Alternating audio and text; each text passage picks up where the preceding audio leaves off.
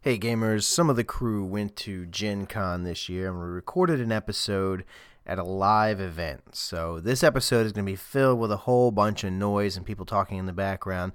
That's because we're at a private party that we were invited to and we participated in some stuff, but then we took some time out of that party just for you guys and gals. Uh, so for, we spent about an hour talking. Um, two things about this. Uh, one of the things is is that when we started recording, I hadn't realized that I, I had not set the mic input for Audacity on the good mic, so the sound is kind of crappy. There's a lot of background noise, and, and you don't hear us quite as well. But that's only for about five or six minutes. As soon as I realized that I stopped the recording, clicked it over to that mic, started the recording again. So you're gonna you're gonna hear right around this six minute mark uh, a jump in the um, quality is going to get much better. And then uh, a little bit after that, Trav is going to join us. He uh, he was on his way over.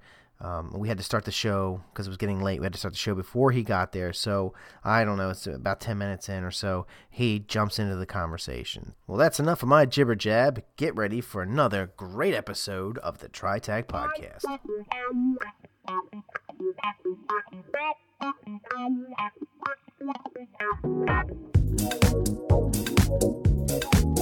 Welcome to the Funkalicious Funktastic Tri-Tac Games Funkcast.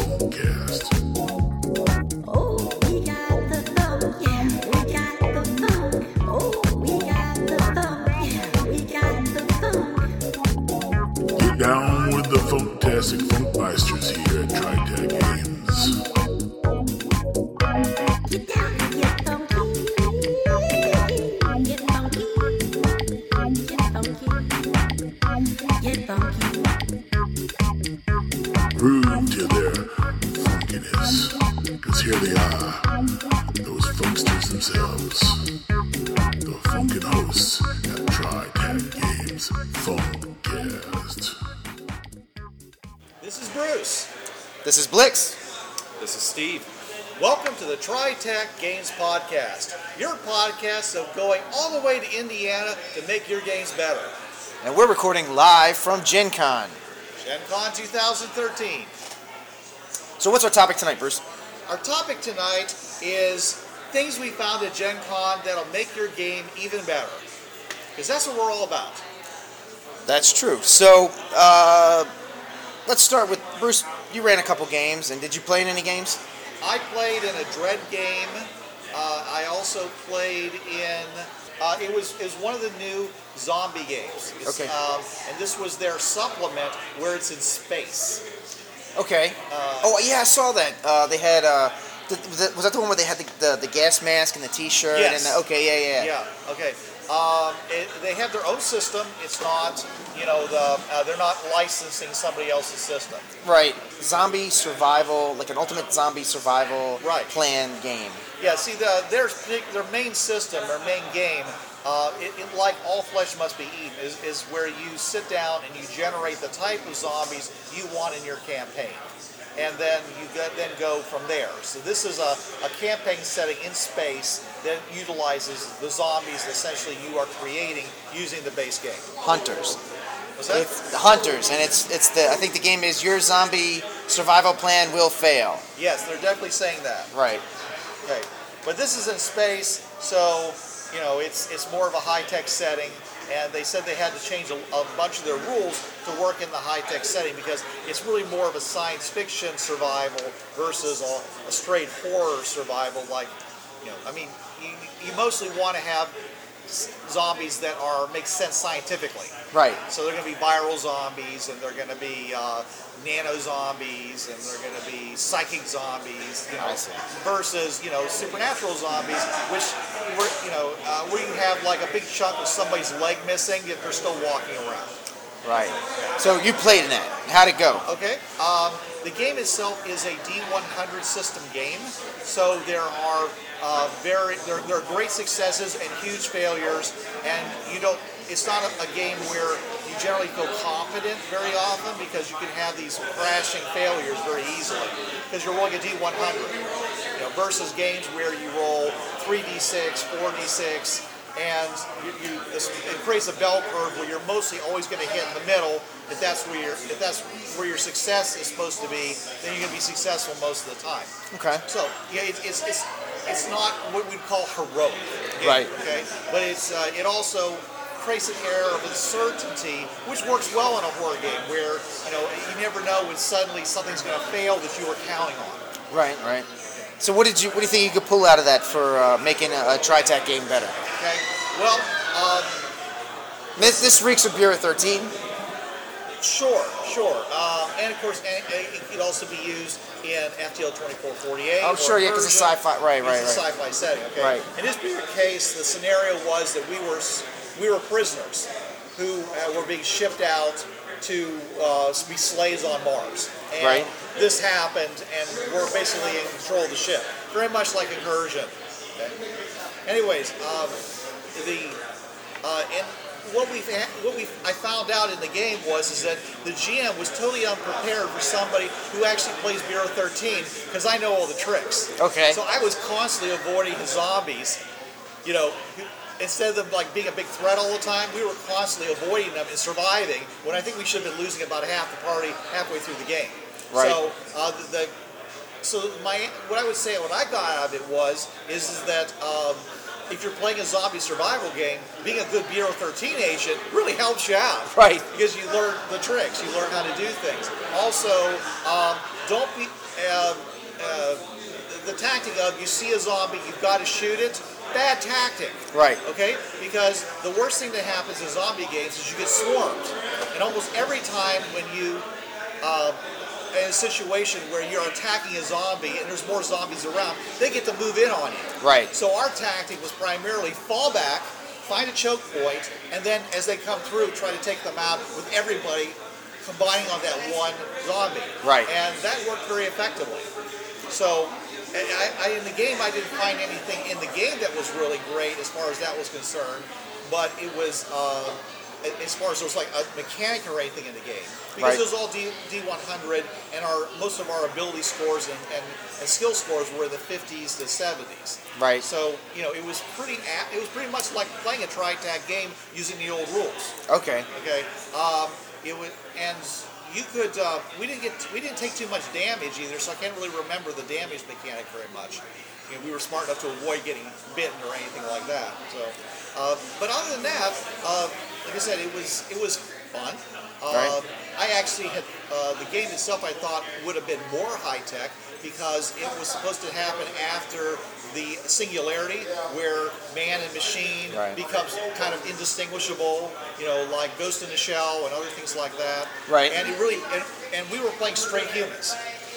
You know, not really even modified humans. So And they, did they have that in the game? it's in the game, uh, but we didn't really have it in our particular demo.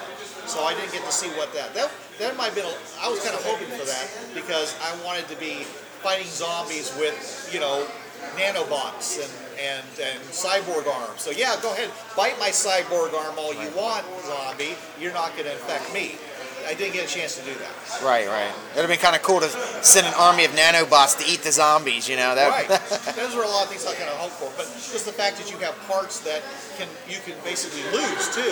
You know, Right. You can like they bite it, you just drop it off and keep on going. Just, you know, or you can download your, your mind into a computer to escape the room you're in and get a re- and get your body reconstructed in another room. And your Right. mind downloaded into that. So all those would have been really cool to have. It wasn't the scenario we were in, but it's in the game. So uh, you know, So, um, so Steve, Yeah. what'd you play that, that you think you could use for a TriTac game? I'd say Robotech Tactics. I got Darn to- it, that's the one I was going to use. But go ahead, I'll talk with you about that one. All right. Well, it was um, the demo on that was excellent, and the way the system is set up, I think it could be easily converted to most uh, role-playing systems. Being going out on the fringe paths and finding a world with mecha, having a system like that to add into your uh, fringe-worthy game, I think would be a great addition. Yeah, I think uh, one of the things I noticed about it, or, or I, I feel that would make it very easy to use in other systems, is that it's really simple, but like not too simple. Like it's good. It's there's enough to it that it's fun to play the mecha, uh, but you could easily convert a Savage Worlds character into it because the ships themselves have a few stats, and you just replace the you replace them with your, your dice, and Mm-hmm. you, you, there you go. Um, Because the mecha aren't any more skilled than the pilot. Right, right. So you and, and basically it has you know every mecha has a, a, a, an attack skill and a defense skill. We just replace those with the the Savage Worlds um, mechanics, Pi- pilot, yeah. right? And then um, what they had attack strengths, but that only that only referred to the the mecha, so you keep that the same. Yes. Um, so yeah, I, I think uh, I think that would, that would translate over very easily. So pretty much plug and play. Plug and play, I think. Yes, definitely. The other thing that was really nice about it was you were able to have a uh, very intense combat that was over in a matter of minutes. So Yeah. we we had a combat with eight mecha involved in it, and within ten minutes the battle was over. Okay. So you're, they're that fast and furious concept we Savage Worlds. Yes. Yeah, sure. I- I think though, in all you know, in all fairness, we were battling battle pods, and battle pods generally tend to pop like you know, like like That- water balloons. That is true. But still, I mean, I could see where you know, looking looking at the the Veritechs that we had, if I had gone up against Steve, it would have been pretty quick anyway. You know, one way or another. One Well, way. yeah, space combat is probably one of the hardest things for any system to resolve, and a lot of people they just put entirely different systems for space combat versus everything else. Right. You know, uh, because otherwise you're doing just a ton of hand waving.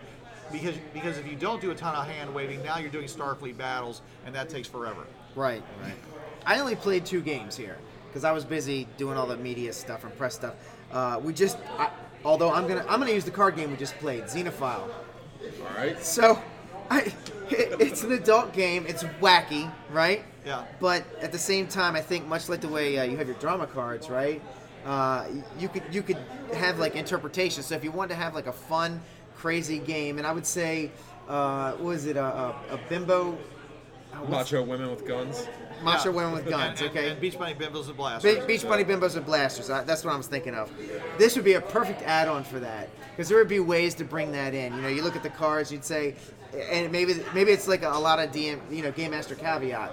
You'd say, well, I want to play this, and the game master look at it and go, all right, well, um, all right, uh, the two naked girls show up, or, or or or the girl that's with you starts taking her clothes off because they had the the one where you have discard clothing. Or, or maybe even, uh, well, I'm gonna I'm gonna use this, uh, and I'm gonna take my shirt off, which distracts the enemy and gives me an extra die of defense, or something like that. And One of the thing, reasons, uh, well, I'm sorry, uh, when I was looking at uh, the, the, the, a lot of the products that were in the deals room, again, there weren't that many products actually for role playing games. Uh, role playing games is a, is a relatively small part of the dealer's room here at Gen Con. However, what I did see was a ton of card games. And like Xenophile, it made me start thinking, well, there are a lot of tasks that occur in role-playing games. Uh, you know, net running, uh, hacking computers, lock picking, crafting, and stuff like that. That they're usually you just rig die rolls and things like that, and they're not very interesting. If we were to replace some of these with actually card games, creating mini games within our role-playing games, it might it might make these bigger tasks a lot more interesting. Right. So if you were trying to craft a fine sword and you're playing, you know, one of these card games like Xenophile, it might make, you know, heating up the, the iron a lot more interesting. and, and you know, and, and, and basically crafting a superior product might be the result of you actually winning the game. Right, right. So you and and uh, you could you could either do this against the GM or against a just a, a, a number that you had to reach within so many turns. Right. Or you could even say, okay, everybody around the table, everybody has to have a task, and then we'll go and we'll play the game. At the end of it, we'll see how well everyone did. Someone's got a, uh, so you've got a magic sword. Okay, you were able to uh, uh, win the, the, the queen's favor. You over there, oh sorry, you know you you lost. Okay, you, you got arrested. You're now in the town jail for doing something unsavory. Right. Some, your reputation has been ruined. So you could use a, a game like that as a mini game to affect, to make a general or even a sweeping change in the adventure you're running. Right, right. You know, one thing we can talk about. So this isn't something I played, but Steve and I interviewed. Um, uh, what's his name? Shane. wh- Shane from remember. Pinnacle. Yeah. So so we interviewed the people from Pinnacle, and they have a new product that's just out, fresh off the presses, called um, Deadlands Noir. So it's Deadlands, but it's in the 20s and 30s. Right. And the assumption is, I believe it's the assumption is, is that they lost, that the, the bad guys won, in Deadlands? That the bad guys won, and that it now the society is trying to rebound from this. Okay. Right. And so the bad guys basically become the the, the, the wise guys, the uh, you know the, the, the various criminal bosses. So where, where this comes in, where this would be really good for like a fringe-worthy campaign is, uh, if you had Deadlands as your prime, right? This could be one of the alts because very easily be one of the alts of the uh, of the prime, and it'd be a nice way to transition it because it's made to be transitioned to that. But then, I mean, you could take some of the other uh, um, Savage Worlds products and put them in the alts as well for Deadlands. I'm trying to think of um, Well, there's Rippers. Rippers. Sure, Rippers would work. Yeah. Uh, there's well, of course there's Deadlands. There's I, I, oh, Weird War. Oh, and there's the Weird War Rome that Yeah. they're working on. Well, also that um, that that uh, company has uh, Weird War, which is World War II with all the chaos, Oh, and, and and, they're that- working on Weird War One. And don't forget, there's also they have uh, after Ragnarok, That's right. Yeah. so that would be another cool alt for that. Yeah. So you could have kind of like your your uh, your Deadland, your you know the, your official Savage Worlds uh, node, Mm-hmm. you know, and have all the all the all the Savage Worlds products. Right. The Pinnacle ones. The Pinnacle node is what we could call it. Right. and this is basically the same idea we said back when we first released the D20 Modern product. We said, look, all these D20 products that are out there, look, you know, they're they're available to be your alts everywhere. You know, you've got now hundreds. You know, and of course, according to Trav, multiple hundreds of uh, alternate worlds out there that you could use. You know, as your al- based upon D20 products, Right. D20 settings.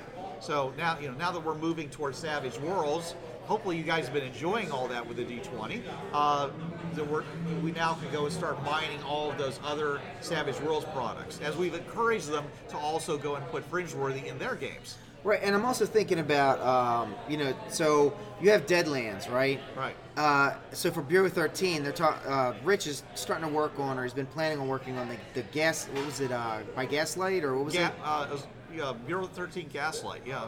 So I could see, you know, if you wanted to, you could use Deadlands as the Wild West uh, of Gaslight, because Gaslight is what, was 18 something or other. Probably the 1890s, yeah. All right, so there's there's still some Wild West out there, Yeah. even as late as the 1890s. Oh yeah, it didn't. It didn't actually really disappear until just after, um, like the 1900s. Right. You know, back basically when the, the the Model T started rolling into the, the western towns, that was it. Right. Yeah. So like, I, I think uh, the movie with Bruce Willis, uh, Last Man Standing, Right. Right. That would that movie would probably be a good example of the death of the Wild West. That's pretty much that that turning point where the where okay, Wild West is pretty much dead now. Yeah. But that's not until you know 1910ish. Yeah, 20, I'm somewhere saying, in yeah. there. You know, the So- whole Brisco County Junior series was all about that transition to the modern age. and it was the railroad that pretty much did a good chunk of that. Yeah, well, the railroad brought all of those new ideas from the east into the west. Which is where Deadlands. I mean, Deadlands is real big on build, the building the railroad out that way. Right. So yeah, you could you could use that, um, and then you could even, if you were going to run a campaign for a little while, you could even say, hey, we're transitioning into the noir, and you could even take those two and say, hey, I'm going to run this campaign in between the two. Sure. So that that's pretty cool that they're coming out with that. That well, that one's out. Um, what do you say? The the the Rome one. The that Rome one they're was a working on. Kickstarter that just Yes. finished up, right? and they're also working on a modern one. A modern. Oh, they Yes. are okay. That's the college one he was talking. Oh yeah, the college, right, right. Yeah. And that would, right. So they were talking about a, uh, um, a, a sort of a Buffy-ish kind of thing. It's it's in Texas. Right. It's uh, it's East Texas, East Texas University. Okay. Uh, the town itself, strange things happen. But the closer you get to the university, the stranger the things are. And the college itself has a very high dropout rate, rate with quotations around it. Yeah, and the people just disappear and don't come back. Right. Right. Yeah. So, and uh, the concept behind it is you have to manage your grade point average while hunting monsters and possibly holding down a job. Uh huh. So I don't know how well that would tie into a, tr- a TriTac product. It's certainly But- going to be used as a setting Sure. for one of the bureau Yeah. uh, for Fringeworthy. Yeah, maybe uh, maybe that's your your mission is to um, make contact with one of those college students Right. because they're fringe-worthy. Right, and and you know, as we talked about Beach Bunny Bimbos with Blasters as being a, a prelude for a Bureau thir- um, a Bureau 13 team, you could also use you know uh, a group from that college forming their own Bureau 13 team after being contacted by the Bureau. Right. So you still you can start off with that setting and transition them into full time work for the Bureau. So we are now joined by Mr. Polotsky. Hello, hello. Quite the walk. Right. He's, he's actually sweating. You, So, sh- you should be. You walked all the way from the, the other JW, side, the other yeah. side of the moon, which is also known as the JW. all right, so that, that's the beauty of Gen Con, you know. Uh, there's so much going on. Everything is Spread out. spread out. So, so Trav, what we're talking about, to catch Trav up, Yes. uh, we're talking about things that you've played or seen at Gen Con that would help any TriTac game. I was in an adventure that had to do with a ocean liner owned by a cult, and they used a lot of special effect, mimetic illusions to help fool people on the ship. That would work in a Bureau 13 game. So, what was this game that you played? Do you remember? Remember the system? The It, system. it was D20 modern, so it would work well with Bureau 13. oh, shit. D20. Okay, yeah, that would go right over. The name escapes me, but basically, yeah, the ocean liner was owned by a, well, a church. I'm not going to get into what church they, he modeled after, but they took them to various parts of the ship, and the the distances didn't add up. Okay. And there was a lot of illusions that were used to mess with time and perception, and angle and motion. So as I said, a Bureau 13 game could benefit from something like that. Somebody with extremely high tech to cause these weird effects. So, like, oh, uh, who's the big bad guy in Bureau 13? Well, that would be Matthias Ma- Bolt. Matthias Bolt. So maybe that's Matthias Bolt's yacht. well, Cruise it- it- liner, yeah, he would call that a yacht. Yeah. right. yeah. Well, it just depends on what your reason you're doing it for. Okay. I mean, it could be done for a positive way. Where you spend so much time trying to find your cabin, you arrive at, at your location. Or oh, and maybe it's some kind of, uh, or you could, you could turn that around, flip that around completely. Maybe it's a a Bureau 13 mobile fortress or more mobile base. It so could even be a mobile jail where just the same idea that you get put on the ship. It's like being in an, uh, uh, the classic maze where you can't find your way out, so you can't escape. so it's like it's like that scene. What was it? Uh, what was it? The um, The Shining, where he's running down the hall, Yeah. and the hall just kept growing and Longer growing and and longer. growing. So what else did you play? Well, I got to play that, then I ran my own game. I just, Oh, okay. yeah, that was the only game I. So that's the only game you got to play. Well, you could also use it as a uh, Hotel California, trapping people. Right. No, no magic or mystical stuff going on whatsoever. It's just a way of kidnapping people to sell them off somewhere. Yeah. Well, you know, there, there's a lot of uh, mythology and a lot of fun with playing, you know, uh, you know, locations that, that move, islands that move. Shoot, we got lost. The whole thing was about an island that moved, okay? And the people on it who are finding layers and layers of stuff, okay?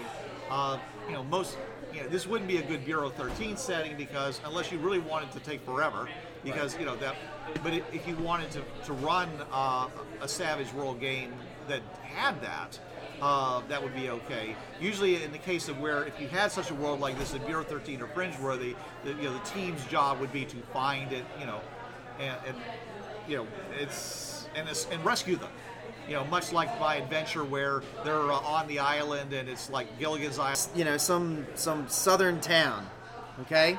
Yeah. and you're investigating the town and you notice there's an abnormal number of teeth missing even even even for the south sorry southern people i'm not picking on you i'm just being funny all right so I'm don't not tired enough to wince from that one, folks. but so what it turns out is is that the the every for every level of corruption somebody is they're losing teeth. That's the side effect.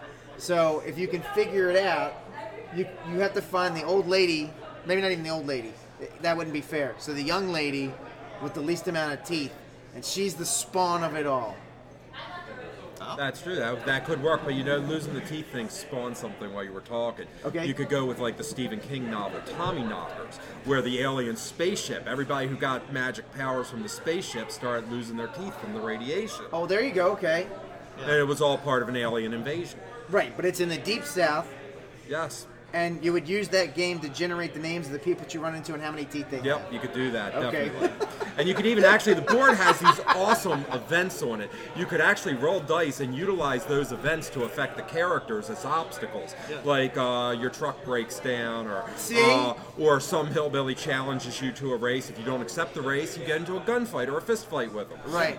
Well, I mean, really, if you want to, you can play the game as you're doing the adventure, and it provides all the side stories. You just have this one main track that you're trying to finish the mission. Meanwhile, these are all things that you end up getting distracted on, have to deal with. Like a side- you go along. side quest. Yeah, Yeah. exactly. I mean, it's a normal. You know, I mean, they have you know, they have great things like go to family reunion, lose three teeth. Right.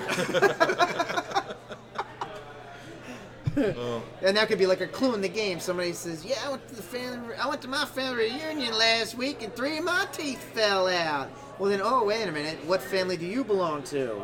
Right, Right, right, see? absolutely. Right. And then you Leave might all want your clues right there. It, it would be one of his. Maybe it's one of his cousins. Is Mm-hmm. the uh, the progenitor of the the sickness. Right. Or you, or you could. Yes, we're talking about a redneck adventure in Bureau 13. Right. Did I just just blow your uh, Right. blow a brain cell there, Or, or, or you could turn it around exactly opposite, and these poor people are being preyed upon by an insane tooth fairy. Uh, oh, oh, Oh, like the one in that's, Hellboy 2. oh, that's good. Oh, that's nice. good.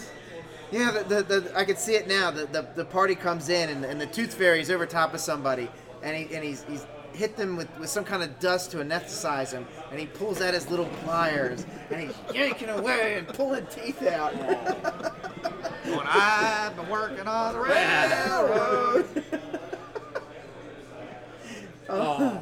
So did Trav? Did you get into the the um, vendor room much? Did you get a Oh chance to look yeah, around? yeah. I think I got in a little too much. Did you see anything really cool that maybe you uh, might want to use for a game? Um, oh yeah, uh, Blix and I attended the Ennies along with uh, Nick Palmer, who we interviewed on a previous podcast. He got nominated. I forget which category. Uh, best electronic product. Yes.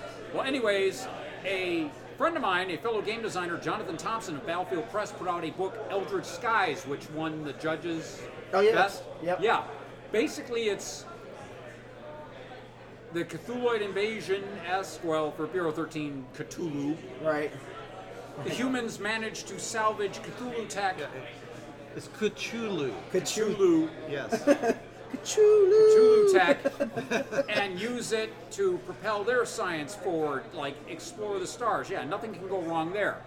That would be a perfect thing because you could have Brotherhood of Darkness, Matthias Bolt, all of a sudden start dealing with that, and Bureau agents are going, wait a minute, these guys got way more powerful stuff than they should be. And then find out Bolt's tapping into that. Yeah. So you show up with your your bureau tech, right? And then his fel, you know, his crew's got some other kind of tech that's that's surpassing Weird your tech. bio Weird, sci yeah. techno magic, yeah. right. Yeah, you got a guy who's got a he's got a gun on the end of his hand and tentacles running up his arm from Yeah, the exactly. gun. Yeah. Yeah. Or you know, or, or like they used in um, uh, oh the new Flesh um, uh, Videodrome. Okay. and you know as he watched these as he watched these videos his body changed and parts of him started growing weird and he finally he finally like reached inside his own gut and pulls out his hand and on the end of his hand is some biomechanical weapon. Oh, I, So- I never saw that movie. yeah it's a it's a it's a real mind blower okay, so it's uh it's it's really does hold up. Uh, you know you can look past the whole using videotapes you know versus DVDs and stuff But, Okay. you know, James Wood was in it um, Oh, yeah, I uh, Deborah Harry from Blondie So I wonder, could you could you use blasphemous cocktails for for playing? Absolutely. Blasphemous Cocktails has rules for Savage Worlds and D20 in it for getting drunk. I Oh, used there them in go. the game I ran. Did you? Awesome. Oh yeah, and I, I hawked the book and everything. I'm just like, okay, yeah, you start drinking this dwarven ale, then they get out the corn squeezins, and just yeah, he was failing rolls. All right, so so we got it we got we got Stephen Wallet here, and he's he's uh, written a book called Blasphemous Cocktails, and it does have Savage Worlds rules for drinking. It also has D20 rules for drinking, Yes. so it works for both versions. And the Savage World rules are the official rules from the new noir version of Deadlands. Right, he got he got them sent to him from Pinnacle and put them in the book. So, Uh, you could very much use that if you got, especially if you're playing a character. Oh, and that's one of the things they said about the noir. One of the, the new things they were putting in that was that was the one where you could play the character who who uh, benefits off his vices. I must have missed that. Okay, well, so I think um, they had two new character types in there, and one of them uh, has some kind of uh, uh, he draws his magical ability off of his vices. So like gambling, drinking, sex. Sounds like a drunken master type thing. Right, Drinking. That, that too. Yeah, Yeah, that's exactly yeah. what I was thinking. So I'm thinking that the drinking rules would come in real handy with that. Absolutely. The um, the rules that are in the game are they're simple. I mean, it's just a simple modification to the game. But most games don't have any way of dealing with alcohol. It's uh, make a health roll or a Constitution roll, and that's it. Right. So I'm I'm really happy with the book, and I think that it'll benefit everybody's game, no matter what system they're using. Plus, it's got a lot of flavor for the for the uh, drinks. So we're, we're saying that the bad guys have won. Oh, this is perfect. Wait a minute. The bad guys won, right? Yes. And they're very Cthulhu-esque. Yes. So you go into one of their bars or one of the bars that's influenced by them, and of course they would have drinks like Cthulhu's balls or Absolutely. or, uh, or Um, Black Death. or Or, Ambrosia of Yaga. right, now I know this isn't very PC, okay, but can these rules be used for seduction? Absolutely. Um, they would have to modify some of the existing rules, but yes. Okay. Well, I was just thinking, you know, every every you know, Bureau 13 is kind of a spy game, and every, James Bond is it gets a lot of his information through the seduction of people, and there's usually alcohol involved. Right. So if it'll add toward that seduction role or that success, I think it would be probably a good addition. Well, with uh, the different rule sets that are in there, most of them do affect willpower or resistance. The more alcohol you consume, the lower those stats tend to go down. You start Ah, your yeah, persuade skill go. becomes e- effectively more better. yes, Absolutely. more better. Yeah. As long as you're not the More one getting effective. too drunk. It's late. It's late. I know. Come on, it's Saturday night at Gen Wow. Con. This is just like the last year. Yeah, well, we were we were even more tired then. Yeah. More- yep. Yeah, because I because I just finished running a game. I think when we did this, yeah, it's like Trav. I mean, I don't know about you, and I don't know about our, our listeners, but after I finish running a game after like four hours, I need like a little bit of downtime. Oh, sure. Because my brain has just suddenly, it's, you know, it's it's like a, you know, it's like a racehorse, and and, you, and all of a sudden you just stop him under the line, and he just kind of wanders around a bit, and falls over dead. That's kind of how I feel after I, I, I play a role playing game like that. Yeah, I mean, I had a three and a half block walk plus going through the convention center to find my friend Habibi, who is in a magic tournament right now. So yeah, I've done quite a bit of walking. I'm still a little winded, folks. Right. Forgive me, but Right. yeah, that was my Yeah. downtime. So, but this has been nicer. I had a nice, nice evening. We're playing cards, having dinner. So, you know, I'm, I'm probably in much better situation than poor Trav over here. So, we yeah. appreciate you being here, Trav. I, I really wanted to attend. I Trooper. wanted Habibi to come, but she magic. That's her thing. She's down here. Okay, fine. All right. But no, the business. Still hey, everybody's got to working follow their count. passions. I mean, well, you know, life is bre- is drudgery otherwise. Yeah. Right. Yeah, I gotta say, uh, uh, Robert here is the uh, is the trooper tonight because uh, Steve Bruce and I had a chance to really unwind and relax, and we're all Yeah. nice and relaxed. And Yeah, I ran a five-hour game, the uh, Fringeworthy D20 in the Pathfinder setting. So, and then the walk, and so yeah, I've been pretty much kind of a buzz since, oh, what, past six hours now. Well, you, I've- you're going to have to give us a report on that at some point. So- Wh- whenever your, your brain gets back. you know. Yeah. Well, this, I already did a dry run at a previous gaming convention in Adrian, Michigan, PyCon. So the, that was the dry runs, and then this was the, and it went much better. Yes, because I tweaked some things in between. So, right. yes. So this, this convention, I've run Bureau 13 and also Fringeworthy, and tomorrow morning I'll be running Hardwired Hinterland before I jump in the car and drive all the way back to Atlanta. So I'm going to be the one suffering tomorrow, I think. Oh yeah. Oh no. I, Yeah. yeah, because I only got a five-hour drive back up to Detroit. So. So we were at the Ennies, and we got to see a lot of, of stuff that we may not have known about because they were giving out all the awards and everything. And you get Oh. to see all this stuff. Yeah. One of the, the things That was I so cool. Well, yeah, It was and- pretty cool. And, and, you know, tell us the great products that you found out about then. Right. Well, that's that's where I was going with that. So one of the games that that won for your your um, medieval worlds, you know, Okay. fantasy worlds or whatever, they had a uh, a book called the NPC Codex. Yeah, for Pathfinder by uh, Paizo Publishing. Basically, every class, every level, one to twenty. Uh, my A, pers- a person, as Right. an example. yeah, um, yeah, you could have a tenth. What did they say? Tenth level commoner. Yeah, the best sheep farmer in the world. Right, Yeah. right. the the the the uh, prince of sheep farming. Yes, right. that's right. And it, I think his name was Jay Libby, was it? oh, It was either that or Ben Gerber. I mean, we're talking sheep here. it's not friendship out of nicey, folks. It's friendship out of blackmail. He, they all know too much about each other. Right. All right, so then another one that won, and, and th- that was a gold winner, and this is another gold winner for best RPG related product. And that category I really don't understand because that is so broad. I mean, Yeah.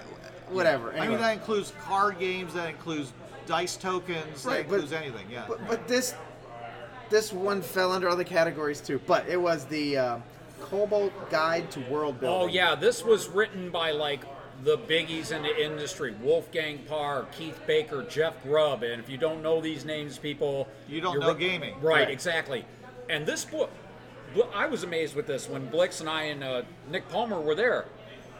This book is now used as a college textbook in like science fiction classes to create science fiction worlds. Right. This was beyond Wolfgang Baur accepted the award for it. He's like, yeah, this was above and beyond anything we had hoped for this book to be. We just wanted to make a book on how to make a game world, and now it's being used in colleges. right. Right. It's it's like a col- it's being used as a college textbook for some classes. Right. Yes. Well, if you if you write if you do it right, you know, so that things are logical and supported, then why wouldn't it? Verisimilitude, yes. Yeah, it should certainly you know uh, support you know what we would consider to be the best ideas about how such a thing would be possible.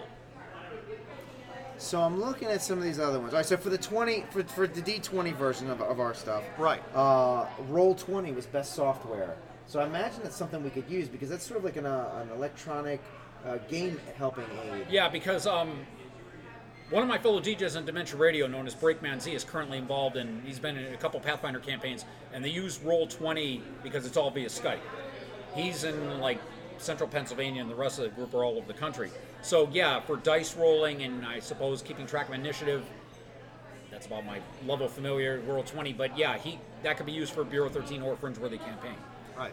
Now, I also want to add to that um, one of the ones that was not nominated for, uh, I guess, what was it, best website, best software, wa- and they've won it before, was Obsidian Portal. And those guys were here, and we talked with them uh, a little bit. Uh, uh, Steve and I use it. John John Ryer uses it for his campaign. Okay. Um, but it's it's a uh, it's a campaign aid, so it's like a you build like a wiki for your campaign aid. Right. Um, and I, you know what, Steve, you did the most work on that. Okay. Why don't you talk a little bit about Obsidian Portal because I think it's something that our fans could really get into. Well, Obsidian Portal, it absolutely it is a wiki. It's a place where you can build your world. Uh, you need to learn a little bit of programming code, but they have a lot of stuff on there to help you do it. Um, an hour of work, and you'll have it down how to do it. You can create everything that you need for making the campaign world, your characters, your items. They have map functions. They recently had a Kickstarter which they've raised a fair amount of money on that is allowing them to expand the areas where the site was weak. So within the the next year, I believe the site is going to be immensely better than anything else like that that's out there. because I, I was looking at other things that were there like fan, fantasy grounds Mm-hmm. and i know that uh, there's a few other ones that are out there that are totally free you know, without charges and you know you do when it comes to things like virtual tables you do get what you pay for okay Well, well, uh, Obsidian Portal's not a virtual table in any way, shape, or form. Fantasy Ground and Roll Twenty offer you the the playground that you can put up on the screen and show the world. i thought you said it had math functions It, it has map functions, but it's more like for your world. It's a world map that you can put up Right. on the site, but it's not a map where you can show where people are moving around Not in a a tactical dungeon map. or anything of that nature. It's nature. not a tactical map; it's a cart- it's a cartography. Right, map. but I'm saying, uh, I mean, all that, all they do in, in like fantasy grounds is that you import in a map, and then they'll lay down a grid over top of it. At which point Okay. you then move stuff around. They do have a dice roller built into it, but you know it's.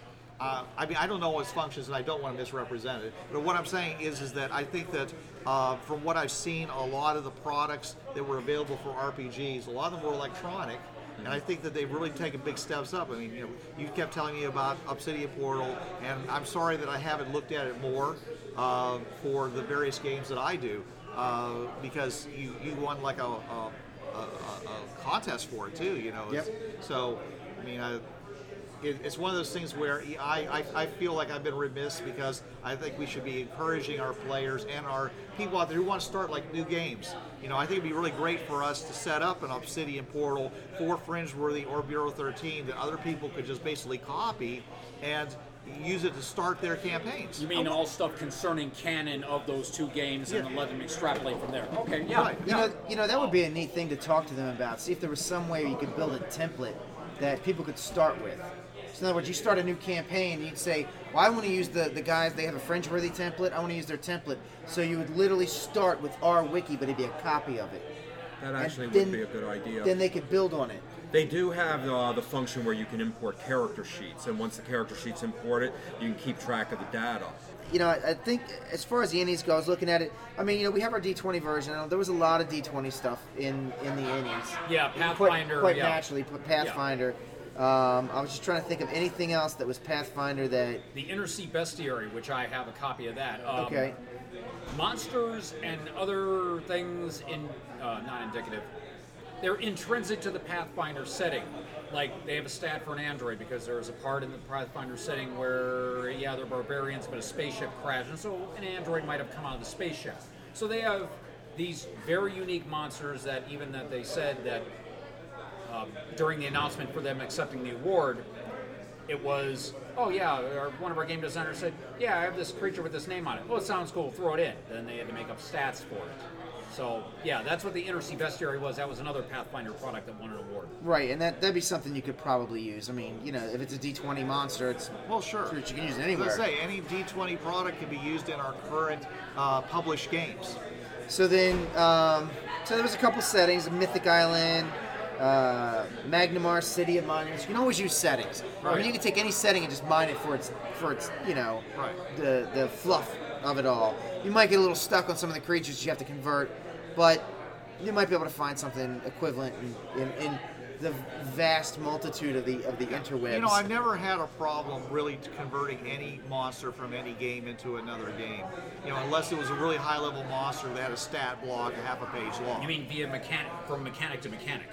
Yeah, well, basically just going and saying, this, I know what I want with this thing, so I'm just going to write it the, the way it seems to feel right. Eye- eyeballing, yeah. Oh, Yeah. yeah. Guilty. Yeah, Yeah. yeah. The, the tough part of that is is your setting because you've got all these details and stuff. It's like Right. where do they go now? It's like well, you know, especially if you're running a game, you're getting a little tired.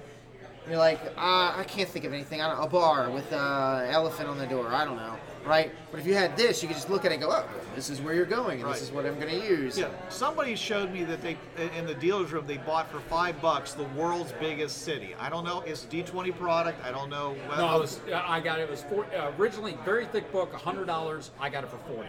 okay. Yeah, and it's uh, by AEG, and this city is huge. Yeah. And it just, I have the PDF and I wanted the book, so I don't have to keep turning my laptop around to show my players. Wait a minute, is this the book that is like super thick, like thicker than most? It yeah, was it's like a, it's like, a doorstop. thick, Yeah, It's and a- then it's a dictionary. Yeah, it is. As I said, it's uh, base price. Uh, the list price is hundred dollars, but in the dealer's room they're selling it for forty. What's so, the name of that? Because I, I, The world's largest city. oh, okay, well it's simple. Yeah, Right. right. And the point is, is that in the world's largest city, you're going to find every NPC you could possibly want. Oh yes. If it, you know, and and it's not that hard to translate that very same person into a, into a modern setting. So if you're always having trouble figuring out names and stats for people on the fly, you know, I mean, you know, the guy who's you know a, a metal worker, you know, I mean, ma- you know, the mage could be an electrician, whatever. You know, politicians, of course, are the same no matter what. You know, Right. So, I, I it's things like that. I think are really easy. It's, it's, and, it- and I think it adds a little bit more uh, to your game than simply opening up. A, well, gee, you can't even do that anymore. I was going to say opening up a phone book. A what? Yeah, exactly. you know, oh, with the white pages, go to the white pages on whatever. roll Phone book I got is still in the plastic baggie that was on the stoop of my apartment building. I haven't ripped it open yet. I And it- know. and, uh, it, and it's only a half inch thick now. yeah. Yeah, not all that big. Yeah. Yeah. Along those same lines, I saw a uh, PDF of a product that's coming out in a couple months uh, from Post World Games called Solomon's Guild. I don't know if any of you saw that, but it's a complete Thieves Guild, 200 and some odd pages, identifying every major player in the Thieves Guild as well as dozens of their followers and how they interact in the city and the politics of the city and with each other. And that would be good in a modern setting because all you got to do is from a thieves guild to a, a street gang or if you really wanted to up it a Criminal Syndicate. Right. And, What are you I mean, talking about there, yeah, Trav? Working and uh, bending those, the family. The family, right? Friends of ours. Yes. Right. it's, it's funny how there's still people staying around the street corners asking for money, just like there was back in the Middle Ages. Oh Yeah. yeah. And prostitution and all that good stuff. Oh yeah. Drug World's use. oldest profession. Yeah. Yeah, just replace the laudanum with uh, with heroin, and you're good to go. Second oldest. First oldest is wet nurse.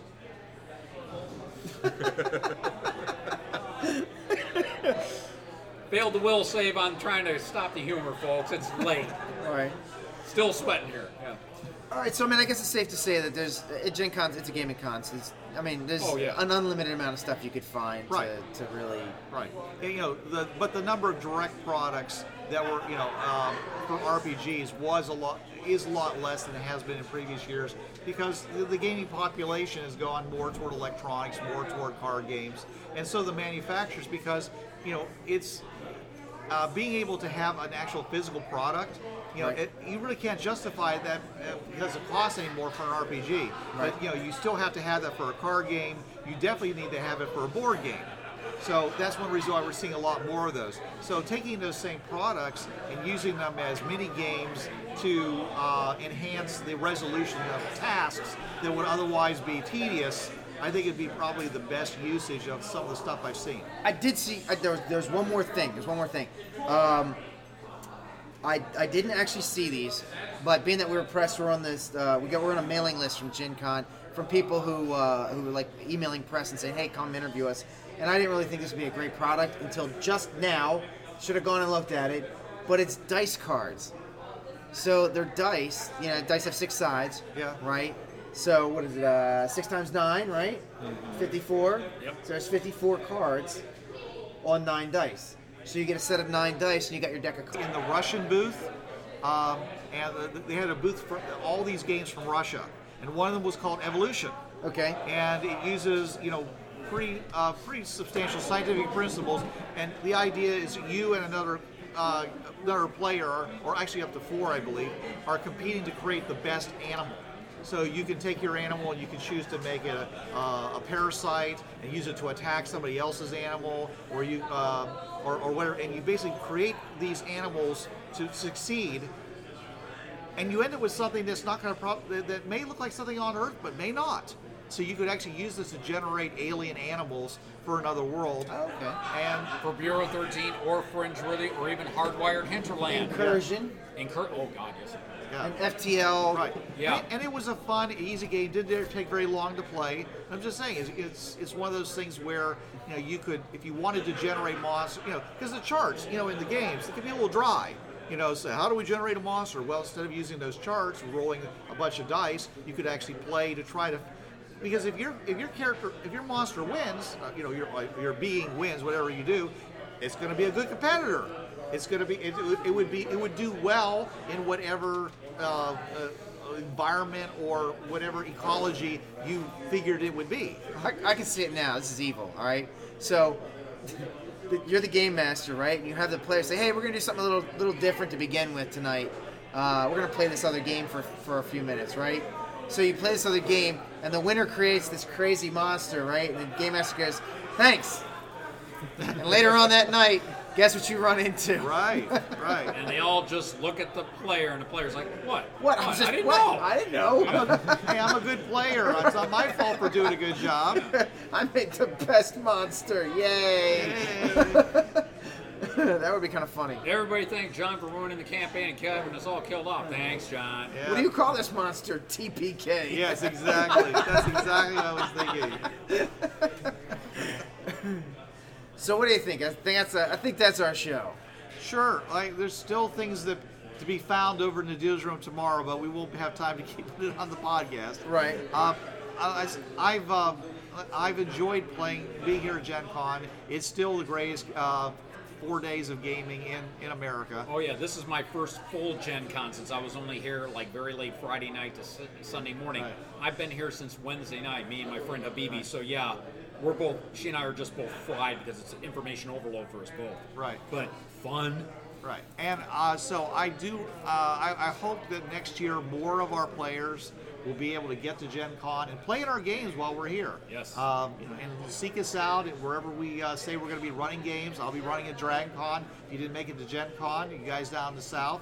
I've got like you know six games running because they make me do s- si- three twice as much you know stuff for my badge at, at Dragon Con as they do here at Gen Con. And uh, but but if you uh, no matter what, I mean you know if you like our games and you're having trouble finding players, you know most of us take Skype players into our games. We would love to have you be included. So please don't ever think that you can't play any of our games because there's no local gaming group interested in it.